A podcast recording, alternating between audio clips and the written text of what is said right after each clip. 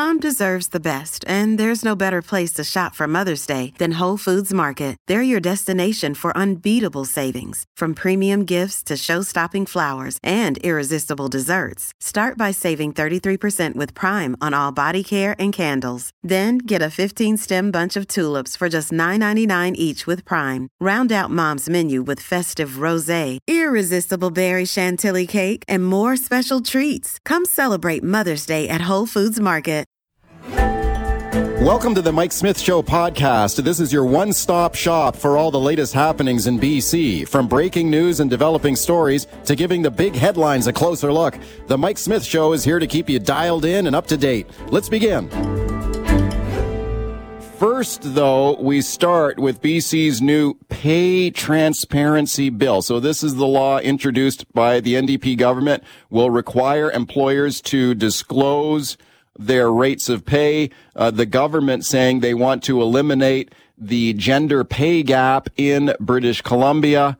According to Stats Can, B- women in BC earn 17% less than men. Let's have a listen to Kelli Paddon here, Parliamentary Secretary for Gender Equity. Discriminating based on gender is not legal in British Columbia highlighting the information that would potentially demonstrate that or demonstrate areas of, the, of opportunity to improve is critical. Okay, some critics saying this doesn't go far enough. Let's discuss it now with my guest, Sonia Furstenau, leader of the BC Green Party. Very pleased to welcome Sonia back to the show. Sonia, thank you for coming on today. Happy to be here, Mike. Thanks for having oh, me. Okay, thank you for doing that. What do you think of the bill that's been introduced by government here on pay transparency? Yeah, so pay transparency is an important part of understanding what the gaps are when it comes to pay equity in British Columbia. But what it doesn't do is actually put a law in place that solves those gaps. So pay transparency legislation is is useful uh, for that data collection and for that clarity of understanding. But what we actually need to ensure that we get pay equity in BC is legislation around pay equity. Right. So I'm taking a look at what the government has done so far here. So the way this, this works is employers, and this is going to be phased in, will be required to publicly disclose their gender pay disparity, right? Or the gender pay gap. So how much are they paying their female men employees? How much are they paying their women employees? And this will all become public information. How, how is that helpful in your opinion? Well, you know, there's a there was an interesting thread on Twitter yesterday um, that I came across that uh, had a woman saying that she noticed her employer had posted a job. This wasn't in BC, but her employer had posted a job that was paying thirty thousand more than the job she was doing, which was the same job. Uh, and so that's an example of where transparency can uh, benefit employees who can see if they are not being paid um, what others are being paid to do the same work in their company. But right. the, one of the problems we have with this legislation as well is that it's voluntary and there's no oh. real mechanisms for enforcement. Mm. Uh, and, uh, you know, as much as I'd like to imagine the very best in people, you just had Galen Weston on saying that the profits were totally reasonable that they've been yes. getting. Yes. Um, I think that uh, there needs to be tools to ensure that uh, companies are actually following the, the, the law and that there are enforcement tools like fines if you don't do it. Um, hmm. I I really hope that this is a, a, a first step from the BC NDP government, and that the next step, and that it will come soon, will be to introduce pay equity legislation. Ironically, they introduced equity pay equity legislation in 2001 right at the end of their period of being in government uh, before the Liberals came into power. And then the Liberals uh, repealed that legislation. Yeah. So, for a brief moment in British Columbia, we were there with the other provinces across Canada, you know, Manitoba, Ontario, Quebec, PEI, uh, that have pay equity legislation, but then it was gone. it is already illegal to discriminate in our province based on gender. You heard the parliamentary secretary make that point. So do women right now have a right, like let's say, let's say a woman feels that she's being underpaid, you know, has evidence that a man doing the same job is getting paid more. Is that grounds for a human rights complaint? Like, can you go to the employment standards branch? Like, is there any kind of remedy to that? Can you complain about it? Yeah, you know, I, I, I mean, I guess that the the transparency legislation will make it more possible for people to know if that is the case. But putting the onus on individuals to deal with what is systemic uh, issues isn't the right way to approach this. So, as you pointed out, you know, women uh, in BC make 86 cents for every dollar. Um, men tend to have higher paying uh, jobs overall, um, and so it's. I think it's what we don't want to get into is now it's your your job as an employee to solve this discrimination. What we need is the legal structure, the the structural change from the government to say it's actually our responsibility as government to ensure that companies are operating in a way that doesn't discriminate against anybody. How do you how do you do that? Like I'm just wondering how you achieve that type the type of pay equity that you're describing there legally through some sort of enforceable law or government mechanism because it just sounds like this would be extremely complex issue if you're going to say okay, you've got two people, a man and a woman doing similar work or the same job, and one's getting paid more. But then you've got to, don't you have to start analyzing qualifications and experience and how effective the, the job performance is? And I, don't, you know, how do you start, how do you start figuring that out and enforcing it? Well, I think we look to the other provinces that have pay equity. Again, Manitoba since 1985, Ontario, New Brunswick, Nova Scotia, PEI, Quebec all have pay equity legislation, and uh, you know this the kind of transparency legislation that we have allows governments to to see that data. But I I also just think if you put it into law that the expectation is you are not discriminating based on gender or race or anything else, uh, that may, is a very clear signal to businesses operating in British Columbia that this is the expectation, these are the laws, and you know that's the the starting point is making it very clear. That's you know i think about this a lot about government's role in kind of what are the expectations for businesses and companies to operate in british columbia whether that is around pay equity or whether it's around uh, you know how you meet the expectations around environmental regulations uh, what is the nature of your workplace? Are you creating a healthy workplace, all these things. Government has this capacity to say uh, these are the standards, and we're here to make sure that that but, everybody's living up to these standards because our job is to protect the well-being of British Columbians. Right, but don't we already have that? I mean, it's already illegal in British Columbia to discriminate someone based on sex or gender identity. Like I'm just taking a look right now at the BC Human Rights Code, and it, and it protects people. You are not allowed to be treated badly or denied a benefit because of your sex or your gender identity. And if you are, you can you can file a complaint with the BC Human Rights Tribunal. So how right. would a so that's already illegal. There's already a mechanism to remedy it. So how would a, another law make it any well, better?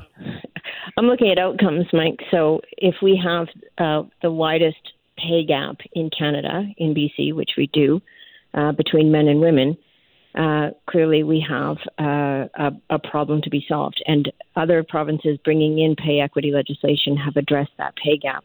So, again, making it the individual's responsibility to address the discrimination that they might be experiencing because of unequal pay, which they may or may not know about because we, until two days ago, didn't have pay transparency legislation, is not the right way to do things. The right way to do things is to say, in this province, there is a law that you cannot pay somebody less uh, based on their gender or their race or any other form of discrimination. We don't have that law, and other provinces have had that law for a long time, and we have the widest pay gap in Canada. So I'm just looking at the outcomes that we get from not having that law, and it's 2023. I mean, I think it should just be not a hard thing to imagine that we can have a law that says in this province we pay people right. equally for equal work. Okay, we're following it closely to say the least. Thank you very much for coming on today. I appreciate it. Thanks, Mike. Always a pleasure. Okay. Okay, let's keep talking about the issue of pay equity in British Columbia. The BC government yesterday introducing that pay transparency bill on International Women's Day. Uh, employers would be required to disclose pay trans uh, pay equity gaps. Uh, how much they're paying men, how much they're paying women in their in their offices. Let's discuss now with Renee Merrifield, Liberal MLA, Kelowna Mission. Renee, thanks for coming on again. No, thanks for having me. Great to be okay. here. Okay, thanks for doing that. Do the Liberals support this bill? Well, we are so glad that there is finally something and that we're making a step forward. Uh, we would have loved to see it uh, a little different than what it is, but we're definitely uh, looking forward to getting into the details of what this bill is going to hold. How would you like to have seen it done differently? Well, the bad news is that we're one of the last provinces to bring in pay equity uh, legislation or pay transparency, as it now is under this uh, under this act. But the, the the good news about that is that there's so much to learn from other jurisdictions, and I do not see that reflected uh, in this bill. There's a you know no means of accountability, and right now, as the bill reads, it's up to each and every employer to post on their own websites what uh, their their pay is. So, how, you know, we've got the burden on businesses, we've got privacy issues. Uh, an employee would actually have to mine the data themselves and go online and try and compare one company to another. Uh, and when we asked uh, the the ministry about how this is going to be done, you know, they're only going to be reporting on trends. So really, no data to to actually give it oh. teeth. Okay, so we've heard some the NDP government here in the last 24 hours or so taking some cracks at the at the liberals here and your criticism saying, "Well, the liberals repealed. We tried to bring in pay equity legislation in a previous government, and when the liberals got back into power, they repealed it." Sonia Furstenau, the leader of the BC Green Party, just made the same allegation. Why did the liberals do that? Why did you guys repeal pay equity uh, provisions brought in by a previous government? Well, Mike, one of the great parts about uh, having been newly elected in 2020 is that I don't, uh, I wasn't a part of any of those decisions. But what I can say is that looking at the, the legislation that was brought in but not yet enacted back in 2000 and 2001, yeah. um, what it was was a tattletale act. That's the best I could use. It really put the onus on a woman to go and to tattle on their employer if they weren't getting uh, fairly treated. This is actually, and, and why we've brought in pay legislation and pay transparency legislation, legislation six times as private members' bills is because there is a better way to do things. And there is a, a newfound way. I, I, mean, like I said, the bad part about uh, about BC right now is that we're, we're last in line. The great part is we can learn from other jurisdictions who are doing it well. And this is not that. Who is which provinces are doing it well in your opinion? Like, you know, we I just we just heard learned that BC has got the widest pay equity gap in the country, according to Sonia Furstenau There are other provinces doing it better than us, and how are they doing it? Briefly, are we only got a minute? Well, there's only four that don't have pay legislation, and we're one of them. Our act was actually uh, in the private members bill was actually brought in uh, under more of a UK, uh, uh, I guess, standard. Uh, the yeah. UK has been very successful in narrowing its gap, and that's pay legislation that uh, that would be uh, one that has uh, a, a centralized and transparent data mining system where the government is actually responsible to mine that information so that you don't have employees that might be giving uh, incorrect information or might be pressured to give incorrect information. There's no um, pressure on a business. There's no increased burden. Uh, and we would actually see things moving forward, I think, very well. Okay, we're following it closely. Thanks for coming on with your thoughts on it today. Thank you so much for having me.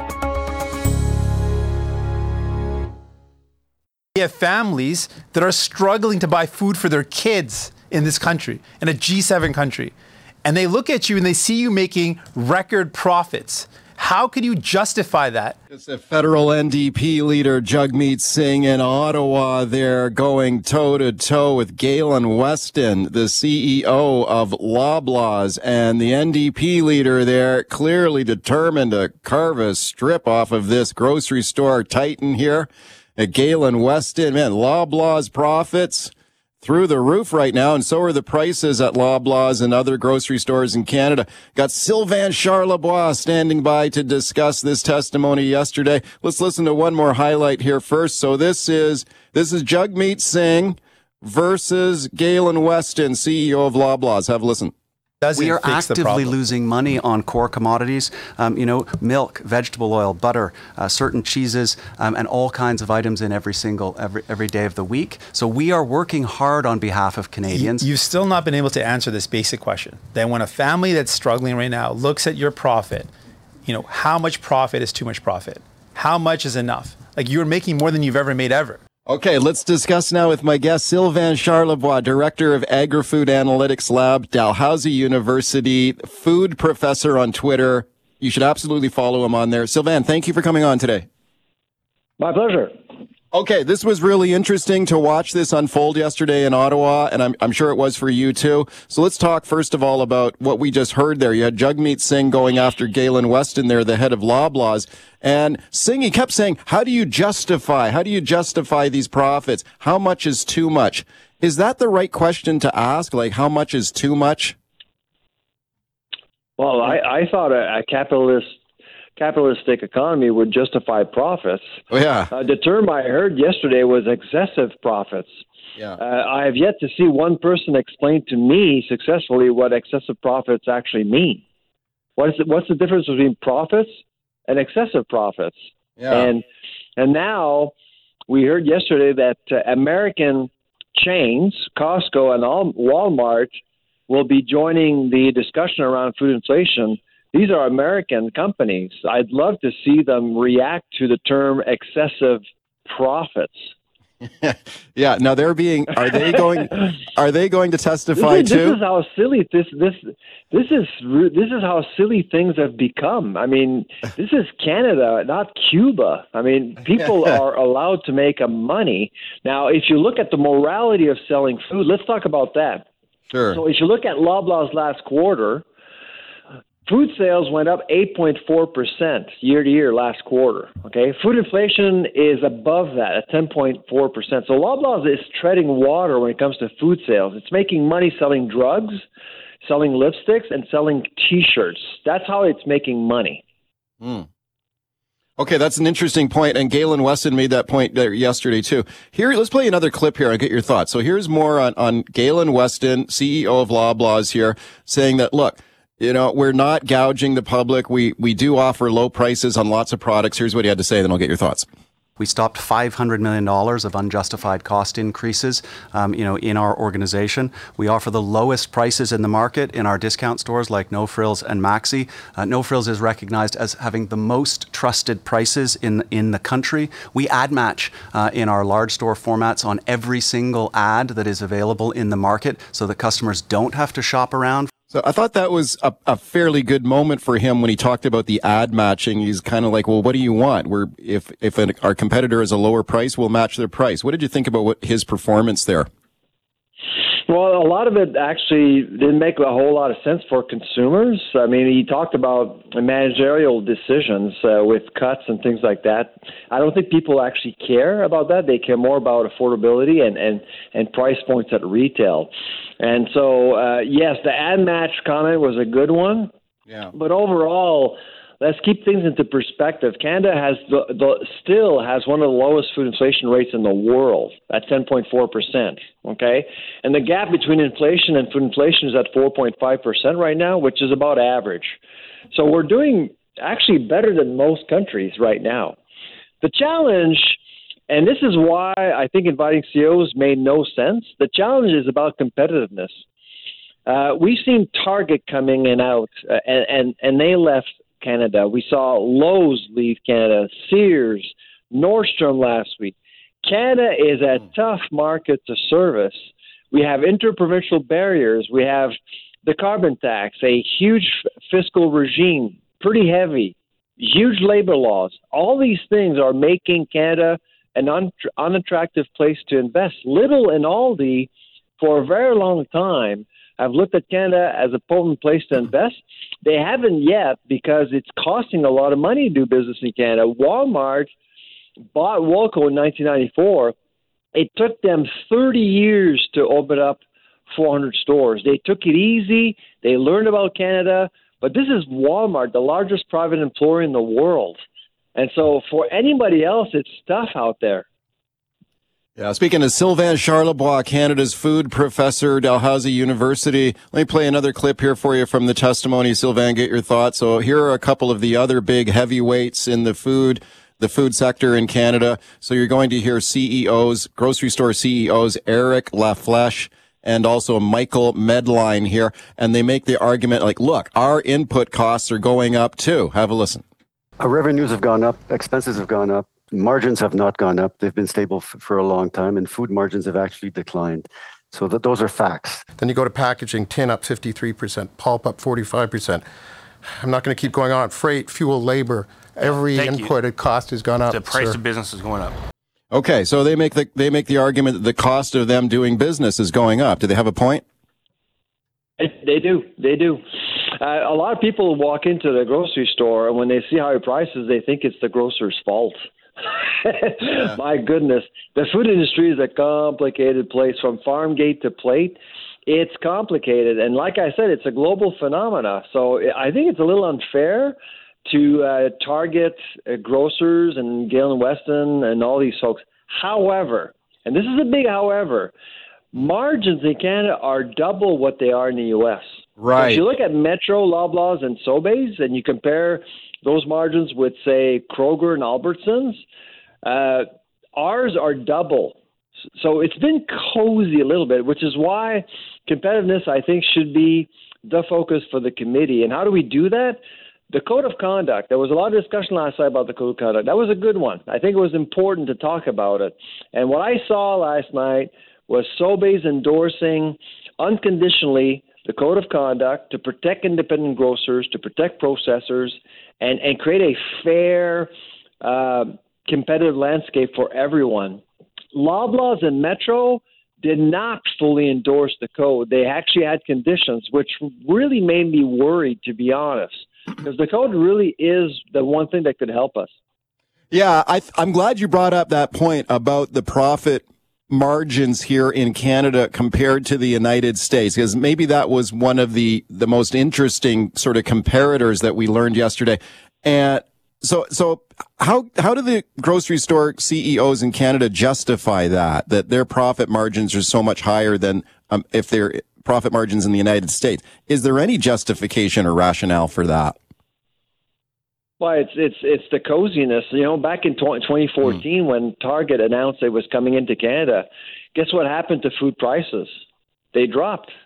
Hmm. For six Right. months, they dropped. So you need a disruptor. And so we haven't seen a disruptor in a long time in Canada. We need a, a discount grocer. We need a new player. And in order to do that, you need to make Canada attractive again. If I can create a slogan for you, Yeah. make Canada attractive again. yeah, okay. I, I kind of like that actually. Let's listen to another clip here of uh, Jagmeet Singh, the NDP leader here, squaring off against Loblaw CEO Galen Weston. Here, here they are sparring about Loblaw's profits. Let's have a listen here.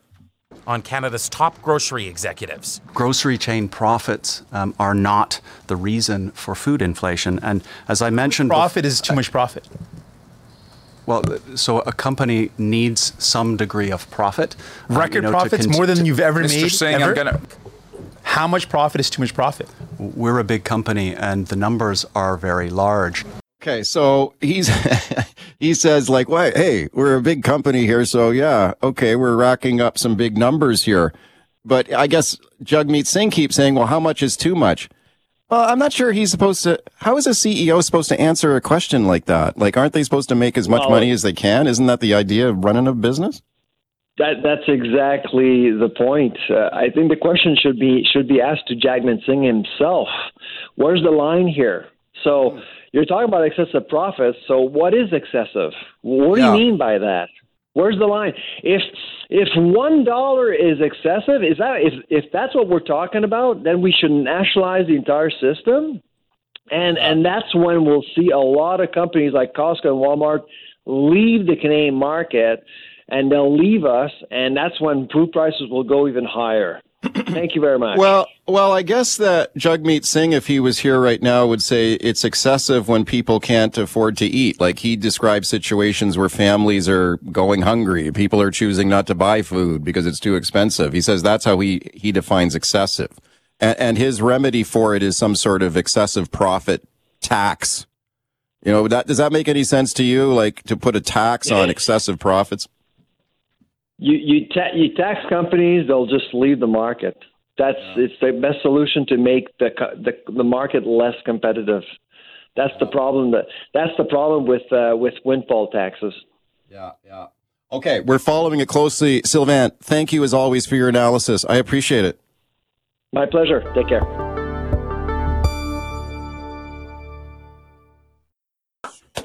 Okay, here we go now with the $55 million mystery here in British Columbia. Who won that big Lotto Max jackpot? It's been over a week now.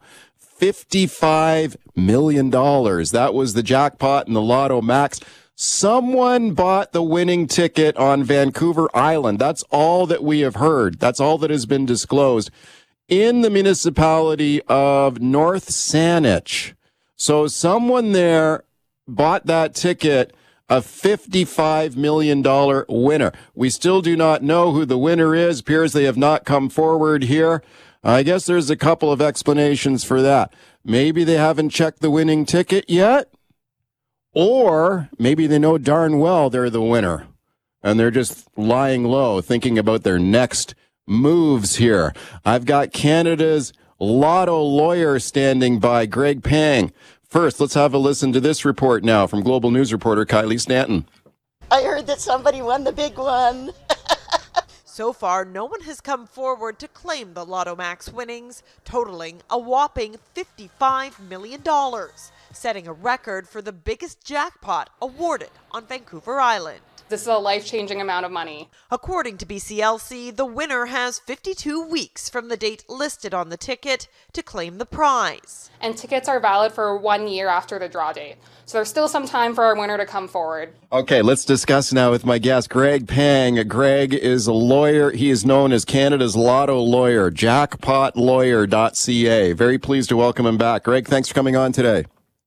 Well, thanks for having me again, Mike. Okay, Greg, 55 million, man. Boy, that's a nice payday. And so here we are a little more than a week later. Still, we don't know who the winner is. Is that typical in your experience if someone wins like a big, massive jackpot, they don't necessarily rush to identify themselves, maybe just sort of think things over before you go public? Well, definitely. And they might be, if they do know they're the winner, then they might be just getting their affairs in order. And that's one of my suggestions for lottery winners is that you talk to your financial planner or wealth advisor and make that plan. You know, take your time because you do. Well, keep that ticket safe first, and take your time and make a plan for how you want to spend or use that money. Because you know, we all uh, could just have to Google uh, on on lottery disasters or lottery nightmares on people you know, spending all their winnings and you know Yeah. and being miserable for it, right?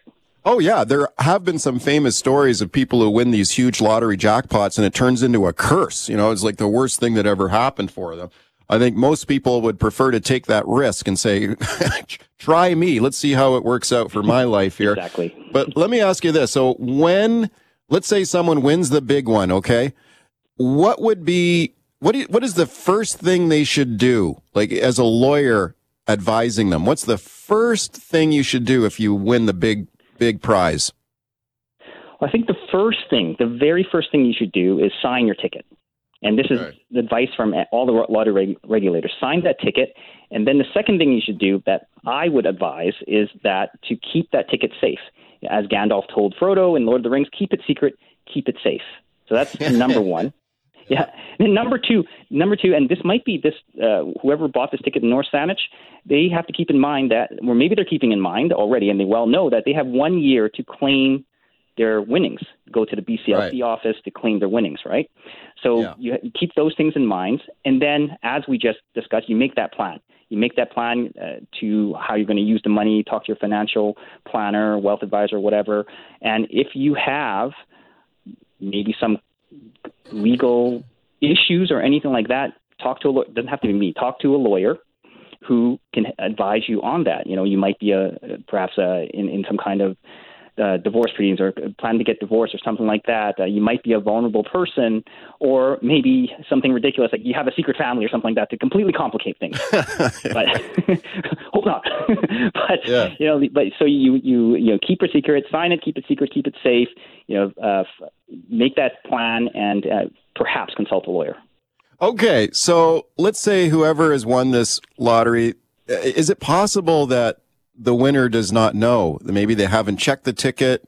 Maybe they've lost the ticket. Oh my goodness, how tragic would that be? It has happened, right? Like there there have been big jackpots that have gone unclaimed, I believe, right? Yeah, and that's completely possible. I had one time, I think it was two years ago, I had two different people uh, come to me uh, and uh, you know, request a consultation because one of them thought that they might have the winning ticket and they put it in their pocket and washed their pants. So, Oh no. so Oh, yeah, no. so so like, and then uh, Oh, did we lose Greg? I don't hear him now. Greg, you still there? Did we lose him? Okay, we lost we lost Greg there. We're going to try and reconnect with him here. Now, here's what I want to do right now. We'll get Greg back here in a moment. If you won the big one, what would you do with the money? This is what I think a lot of people dream of. You get that 50, 55 million. Can you imagine that? What would you do with the money? Let's have a listen to people talking about that after this big $55 million win. Someone won. Okay, we got Greg back. Okay, Greg, welcome back. uh, sorry about that. I'm not sure not sure what happened there. Okay, I thought maybe you won the lotto and won the jackpot and you were checking out on us there, but that's okay. So let's talk about. Um, so you've got a year to claim the money. When you eventually do go to claim that money, that big jackpot, are you required to publicly disclose your identity, or can you go to the lottery corporation and say, "Hey, look, I don't want all this publicity. Can we just keep this? Can you just give me the money and keep it quiet?" You have to disclose your identity, right? The general rules out there for the two big ones, you know, like uh, I can speak to the, the Lotto Max and the 649, is yes, there might be some differences in Loto-Québec, but I can't speak to that one. But generally, yes, you have to disclose your identity, meaning your name, your real name, your uh, your hometown uh, of residence, and you have to agree. You have to let them take a photo of you. So those are the three main Yeah. ones. Yep. Right. So you have to you have to do that. I know there have been some circumstances in the past where people have requested an- anonymity for s- some good reasons in the past, but typically you must disclose your your identity here when you when you claim this money. What about let's say the winner here of this 55 million, what if it was one of those group tickets, you know, if you're in a lotto ticket pool and you all throw in at the office every week, everyone chips in a few bucks, and now you've won the big one and you have to share that money out. Does that, that can get dicey, can it not? I mean, there have been some disputes in the past of people who end up going to court and fighting each other over a share of the money. Like, what if you forgot? What if you put in, like, you threw in your toonie every week for years, and then the week that you win, you forgot to put your toonie in? Then what? Yeah, that could be that particular scenario you talk about, Mike. That can be particularly troubling, and Oh, yeah. you're right, can lead to fights. And I've had those calls before where there have been fights over. It's like, am I part of this group or not? Um, is this a, a subscription deal where I just keep throwing in, and then we just use the money once a week, or is there is it a condition of being part of this group? Is that I must throw it in, otherwise I disqualify myself from that week's buy of that ticket. Right. And of course, you, you being if that was the case, and if that ticket ended up being a winner, then you typically you might be excluded from the winnings of it or the, your share of the winnings. So it could be uh, kind of tricky there. And uh, I I suggest that I think in the WCLC website and maybe in the BCLC website there are group buy forms Yes. And then you can set out who is part of this group, and you can even add some conditions or whatever, and set out some rules. And I know at one office I worked at, someone was very anal about that because uh, they were part of a group buy before where they ran some of these uh, issues, so they really hammered out these, uh, you know, these these rules of participating. Um, and I don't think anyone ever won anything big, but you know, it was it was a good idea. Yeah, I think it's not a bad idea to make it crystal clear that you're in the group and get some clear rules on it. If you if you forget to throw in your money one week, maybe still part of the pool. Just make it super clear from the start, and then there are no hard feelings or fights later on. Exactly. So let me let me ask you this, Greg. For whoever this person is, or people who have won the 55 million, if they came to you, if they went to jackpotlawyer.ca and said, "Greg, I need some advice," what would your advice be to them with the with the money? What would you do with that money?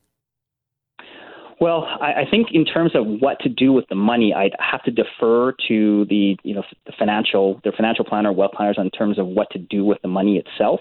Yeah. Now, if they have a situation where, as I mentioned, you know, like there's some kind of legal issue or something that could potentially complicate the claim itself, then I can uh, potentially assist them with that kind of issue to, uh, and even you know, perhaps a system because there's always an investigative process, right? Because the regulator has to make sure that you're their real claimant and they have an investigator that gets, gets assigned and it could take a while. I can help them navigate them through that kind of process because uh, it could be, un- unfortunately, it could be kind of stressful. You know, you, you think you have oh, this yeah. money, and but then you have this investigator making phone calls and asking for an interview, and they might be an ex cop or something like that.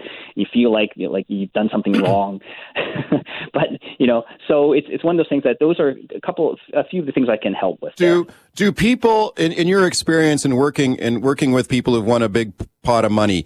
Do people typically like scammers come out of the woodwork? looking for money or long lost relatives suddenly knock on your door asking for a loan I mean, is that a problem typically for people?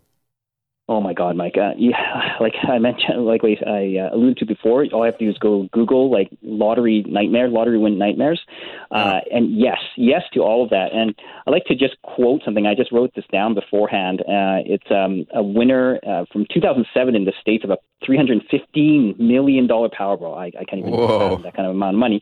Now, I'll quote here. Quote: I think if you have something, there's always someone else that wants it. I wish I'd torn up that ticket, unquote. Oh. That just says it all right there, right? Wow. Wow. They'd wish they'd torn up a $300 million winning ticket? Gee whiz. Okay. Yeah, I, I, I can't imagine what he's gone through to be uh, have to say something like that. I just cannot imagine that. Okay. All right.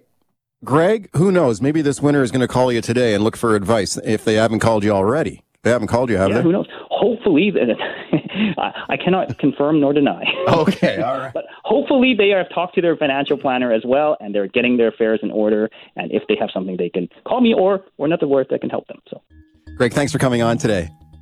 Thank you. Thanks for listening to the Mike Smith Show podcast. Can't wait for the latest episode to drop? Tune into the show live from 9 to noon on 980 CKNW. Want to reach out to me personally with a question or comment? Send me an email, mike at cknw.com. Thanks again for listening.